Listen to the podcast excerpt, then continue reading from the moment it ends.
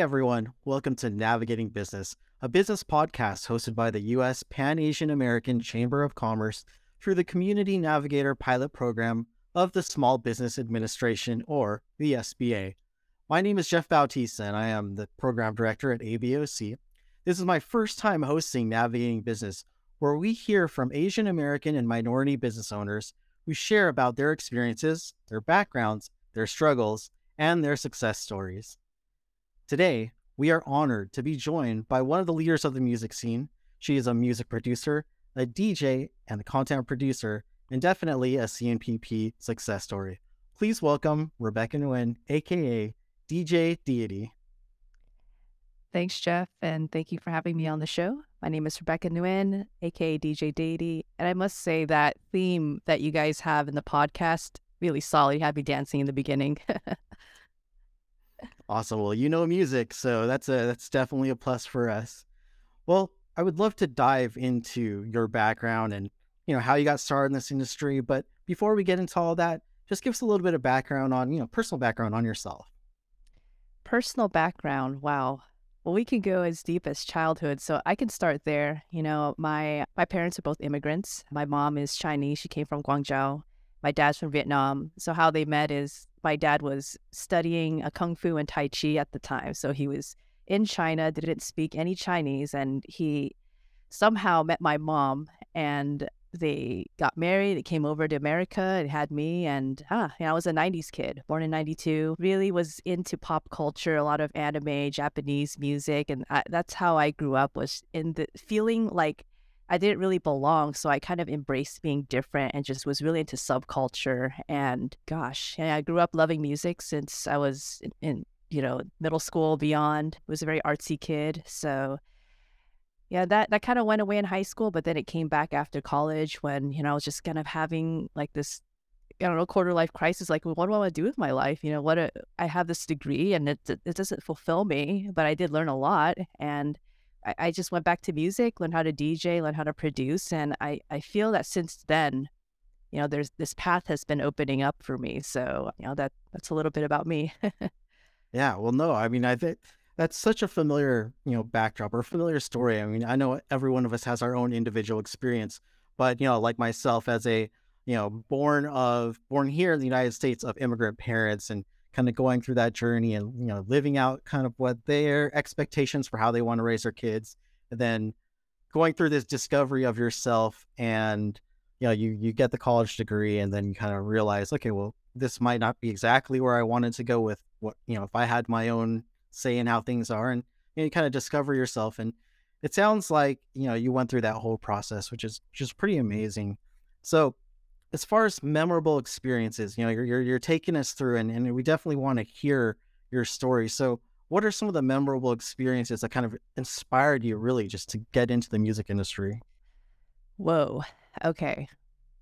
So, while I was still in college, I fell in love with this band called Night Riots, and they, I would just go follow them everywhere whenever they were in California on tour, and there was just something about the way that the lead singer would just captivate the stage and I was captivated. I'm like, how could I feel this way? You know, how how is it possible that I'm feeling this way right now? And I just loved it. And that their music got me through college because I would commute from Orange County to UCLA.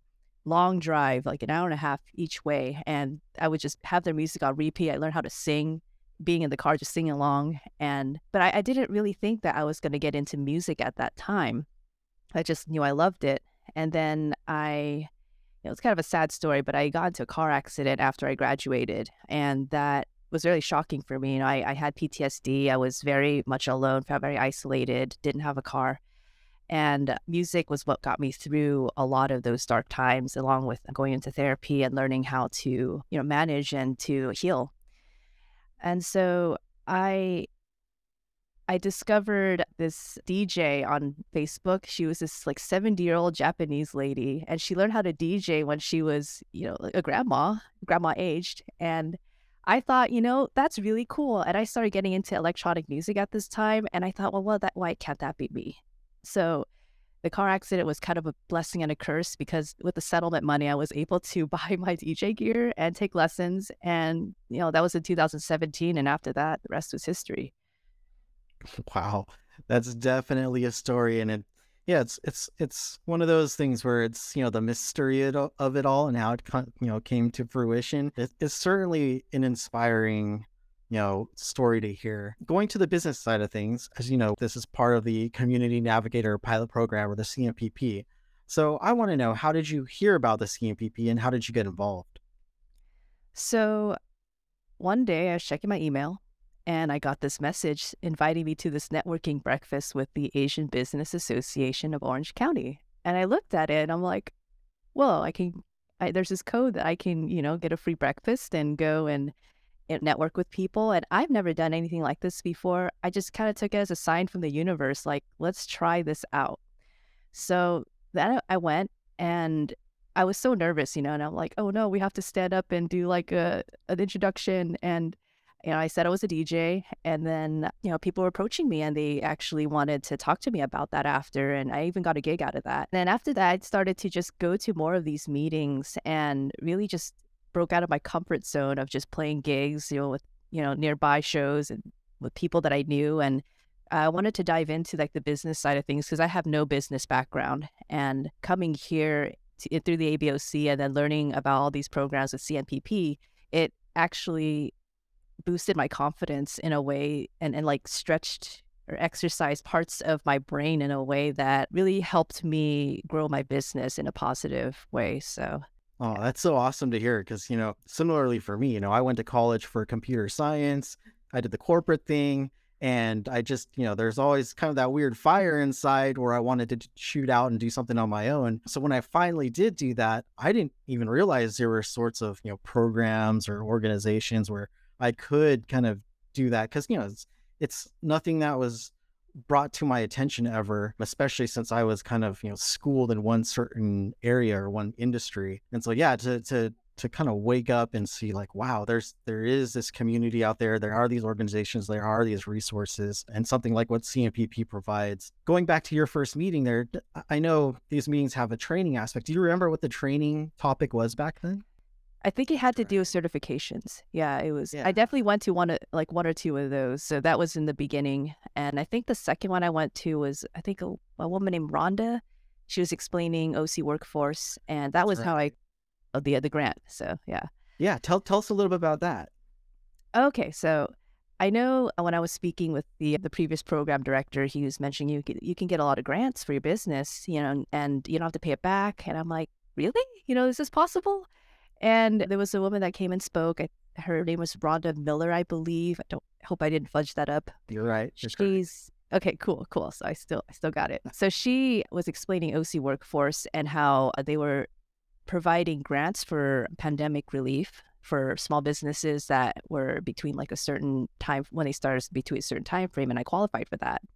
So it was literally as easy as me just knowing where to go. I, I entered the URL on my computer, I applied, put my information down, and then I think just like a couple weeks later, they said that I was approved for this grant.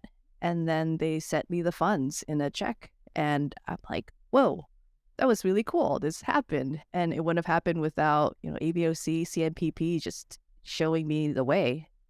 Oh, that's that's so great to hear because that's exactly, you know, why this program exists and, you know, why this podcast exists is really to kind of help, you know, help other business owners who are listening just kind of discover what what's out there for them because, you know, there's that whole realm of things that you kind of know, right? And then there's a whole bunch of things that you don't, you know, that you know you don't know. And then there's a whole another realm of things that you don't know you don't know. And this is definitely why these things are important because we want to put that sort of you know kind of technical assistance and resource assistance out there for people so they can help navigate what exactly they have available to them and that's really great that you're you know one of the fortunate ones to to have the ease of you know getting that assistance so that's really wonderful to hear if you don't mind me asking what what did you end up doing with that that assistance how did it help you I upgraded my DJ gear. So I got a facade, which is those cool like fold tables with the the scrim so you can put lights behind oh and I got lights too.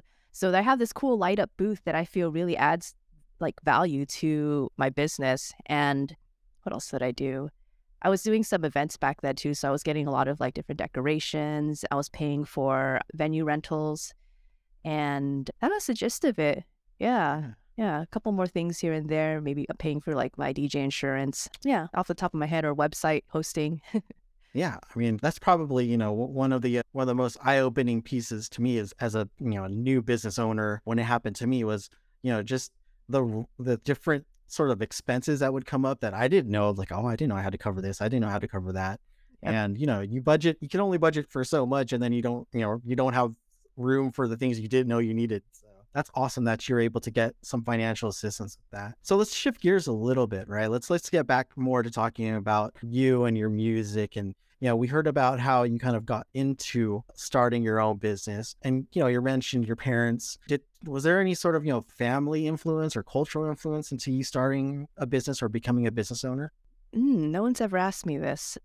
Maybe, maybe. My dad has always been very entrepreneurial since he was, you know, over here. He did a lot of like handyman work and he learned a lot, you know, from just different people over the years. And, you know, I my first job was helping him like, you know, remodel bathrooms and installing wood floors and drywall. So yeah, I, I knew what it was like to just get my hands dirty and just be in the zone learning a new skill. I would say maybe just the mentality, and I'm sure a lot of people of Asian descent can relate to this, is, you know, the the typical like SAT dad meme where, you know, you have to get straight A's, you know, or you're a failure. And although they were never that intense about it, there was a, a huge pressure to perform well in school. And so I I did. And where I was weak at was like math, PE, and I had to work extra hard in those subjects to, you know, bring my grades up. And I think a lot of that translated to a lot of the jobs that I've had when I after I graduated or even like, you know, throughout college. I just I I had this mentality that like whatever it is that I'm learning, I'm going to learn it. And I'm going to learn these new skills even if I've never done it before and I I just kind of had this confidence about me where no matter what job came my way, I know I could do it. But then then again, you said like there's things that you don't know you don't know. So that was where my weakest point was It's like if I don't know it, how can I learn how to be good at it? And that's when I, I got that sign from the universe, you know, the email to come to this breakfast meeting for me to learn. And I know that I'm doing the right thing is when I'm like really scared. You know, I'm, I'm like, oh my gosh, I'm not good at this. I'm networking with people I've never met before. Ah. And I'm like, all right, that's how I know I got to do that because I am terrified of it. Yeah, I mean, what they what do they say? Like the uh, fear and excitement. If you do a brain scan, it like triggers. It's like the same areas of the brain. So it's Uh-huh. like you know, it's really just distinguishing. You know, are you fear? Is it something to be fearful of or exciting? You know, they're really just a thin line between what the difference is with that. Well, one of my mentors told me once that everything that you want is on the other side of what you're resisting the most. And that really stuck with me. So, you know, if I'm resisting something, it's because that's where I need to be. It's that next level and it breaks me out of my comfort zone. well, I guess on the same note as resistance, right? So was it difficult for you to break into the industry and kind of promote yourself when you're starting out? Yes and no. I was very lucky, I feel, because a lot of the gigs that I've got just came from me like walking down the street, like true story. So the first paid gig I've ever got was during the art walk in downtown Santa Ana. I, I used to live down there, so I would walk around, just check out all the different art. And I I walked by this door and I heard music, and I'm like, I'm gonna check that out. So I walk in, I go up the stairs, and it's this barber shop, and they were, I was like, oh, I'm so sorry. I didn't know that. I don't know if this this is a public thing or private thing. They're like, no, come on in, come on in. So I ended up talking to this gospel rapper who was getting his hair done named Clemmy, and he was he was so open and so warm and so welcoming and he wanted to get to know what I did. I'm like, "Well, I'm a DJ." And he's like, "Well, let's get you some gigs." And so he connected me with somebody who got me a monthly gig at the Art Walk at 4th Street Market. You know, at the time, it was my first gig, so I I didn't really know how to value myself. It was a lot of work for a little pay. But at the same time, I was really glad to have that because it did get me a lot of experience doing that gig. So I'm very grateful for that. So that that is a true story. I just walked into a barber shop and that's how I got a gig. But other than that, I would say a lot of the struggle is just not seeing representation and I realized that I need to be that representation. So there is kind of this you know, a lot of the Asian women actresses that you see, you know, like Awkwafina, it's like all of a sudden because they're the first ones on the scene or they are like the second or third ones, there's this pressure for them to be this symbol of representation. So I'm, I guess the struggle would be like, you know, eh, do I need to really step into that role in order to be successful? Or like, can I just be successful on my own merit without having this being seen as an Asian American woman? You know, there's, you know, there's some weird like moral like struggle there but i you know i kind of just let it be as it is you know if i am seen as somebody that can inspire others who look like me to uh, pursue their passions then great but i don't i don't know i don't want to make it a race thing but at the same time it might have to be if you get Yeah. what i mean I mean, that's that's exactly why, you know, organizations like like like US PAC and programs like CNPP. I mean, they're set up because the reality of it is is you know there there are some discrepancies that that exist across those you know racial lines and. You know, actually, this is a perfect segue into the next question that I had, which is to tie it together with your background and the work that you're doing in the music industry. Do you advocate strongly for the underserved or minorities also trying to break into the music industry? Absolutely. And the reason I say this is because eh, there's a lot of microaggressions that I receive and a lot of minorities that I know receive that, you know, people who look like Porter Robinson or Avicii or like, you know, the white male mm. DJs or musicians, they don't get. So I can't tell you how many times I've had a conversation with somebody and, you know, I tell them I'm a DJ and I do music. And the first thing they ask me is, what's your nationality? And that really grinds my gears. And I've had to learn, you know, I actually had to talk to my therapist about this. Like, how do I navigate this? Because I get so emotional and it's very, you know, it interrupts my, it makes me feel small. You know, you're reducing me down to my race. And I don't want to talk about that. It's a professional setting. Let's talk about music. Let's talk about our passions. So, you know, she told me a good way to navigate that is saying, you know, that's a very personal question. I'm not going to answer that. And maybe you should think about why it's appropriate to ask that at a professional meeting. And I'm like, whoa, that's a bike drop. So I can't wait for the next time somebody asks me that because it gives me an opportunity to really stand in my power and set some boundaries. But, you know, I've, I've heard the same thing from some of my queer and gay colleagues that they said, yeah, I get the, you know, oh, you're a homosexual. And when is this ever appropriate? But people do that because we're not the norm. We're not the kind of people that you would see in these roles as musicians, as people who are artists. And you know, at the end of the day, when you hear when you hear the music, none of that, none of what you see translates. It's all what you hear. It's all what's coming from inside of us. So you, I don't, I can't tell a difference between like a song produced by an Asian person, a song produced by a white person. But at the same time, there is a lot that we have to face that I think can make or break us sometimes. It might discourage people from going into the industry because of all of this prejudice that they face. And that's why I really want to advocate for minorities to be able to empower themselves or, or even me, help them eh, just by being here. Like, say, you can do it. You don't have to Yeah. listen to the, the weirdos just like asking you about your race or, you know, what, you know what I I mean, mean? yeah, yeah, exactly. I mean, that's why, like, you know, into as the importance of it all, you know, it's really, like you said, going back to the representation, you know, making it more commonplace so that questions like that or, you know, those kind of things come up because it's to them, it's not normal. So we need to change that dynamic and let's make it normal, right? Let's, let's put our representation out there, so you see more of that happening. And when you encounter that, it's not like, oh, why, why is this different? There isn't any difference, like you said really quick then i mean do you what do you think are some of the the common challenges or barriers that you know this the you know underserved and minorities face in outreaching what do you mean in outreaching them?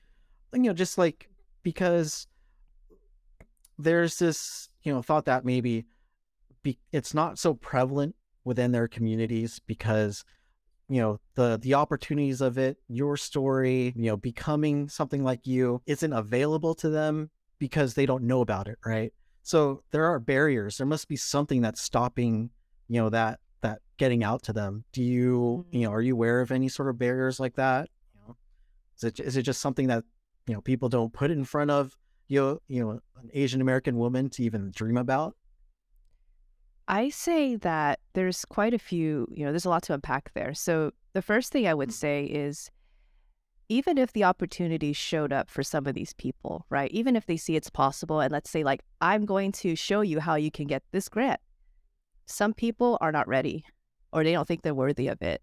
And those those mental blocks go really deep. So perhaps there's something that happened to them in their childhood and like, you know, everything stems from your parents. You know, how you're how you were raised, maybe you were raised to not believe in yourself even if the opportunities are there, even if all the signs point to it and like, you know, the op- and everything shows up for you, if you can't believe in yourself, it's not going to happen.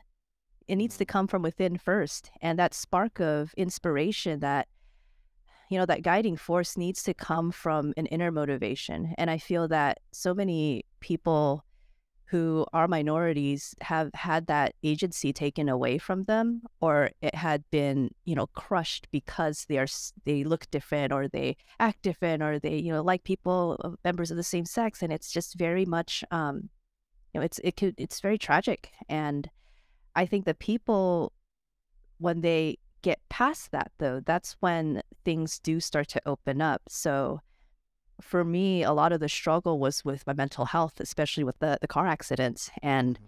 you know, I was in a very dark place. Found that spark of hope just by welcoming it, you know, listening to the music and finding something that did give me a sense of peace.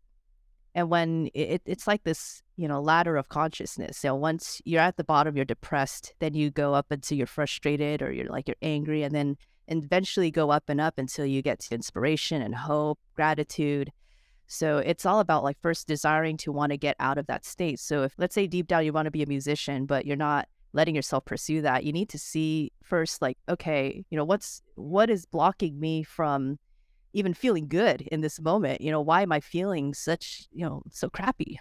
Exactly. No, I I, I mm-hmm. mean I relate strongly just, you know, myself as self doubt has always been, you know, and I think for a lot of people is is a barrier, right? And that self doubt when you dig a little bit deeper, yeah, like you said, it kind of stems back to, you know, my parents as, as immigrant parents, you know, they they had that view of the American dream and, you know, there's kind of this template that you need to follow to achieve what that is in their definition of what the American dream is. And when, you know, my, myself, I'm a, I'm a business owner and, you know, I, I set out on my own. I left the corporate world back in 2007. So I've been at it for a while now. And my, you know, my parents weren't exactly thrilled. You know, they're like, yeah, you know, you went to school, you got the college degree, you had a good high paying job. Why did you leave it to start your own business? And I, I and that's where that kind of self doubt takes a little bit of root because, you know, they're just trying to be protective, but at the same time, they don't realize that, okay, well, they are creating a barrier by putting that kind of negative impression on everything. And, you know, I imagine that's that's what maybe a lot of especially Asian American uh, young entrepreneurs are probably facing when they're making that decision. This was part one of episode five, a business podcast hosted by the U.S. Pan Asian American Chamber of Commerce through the Community Navigator pilot program of the Small Business Administration. Please join us next week for part two. Thank you.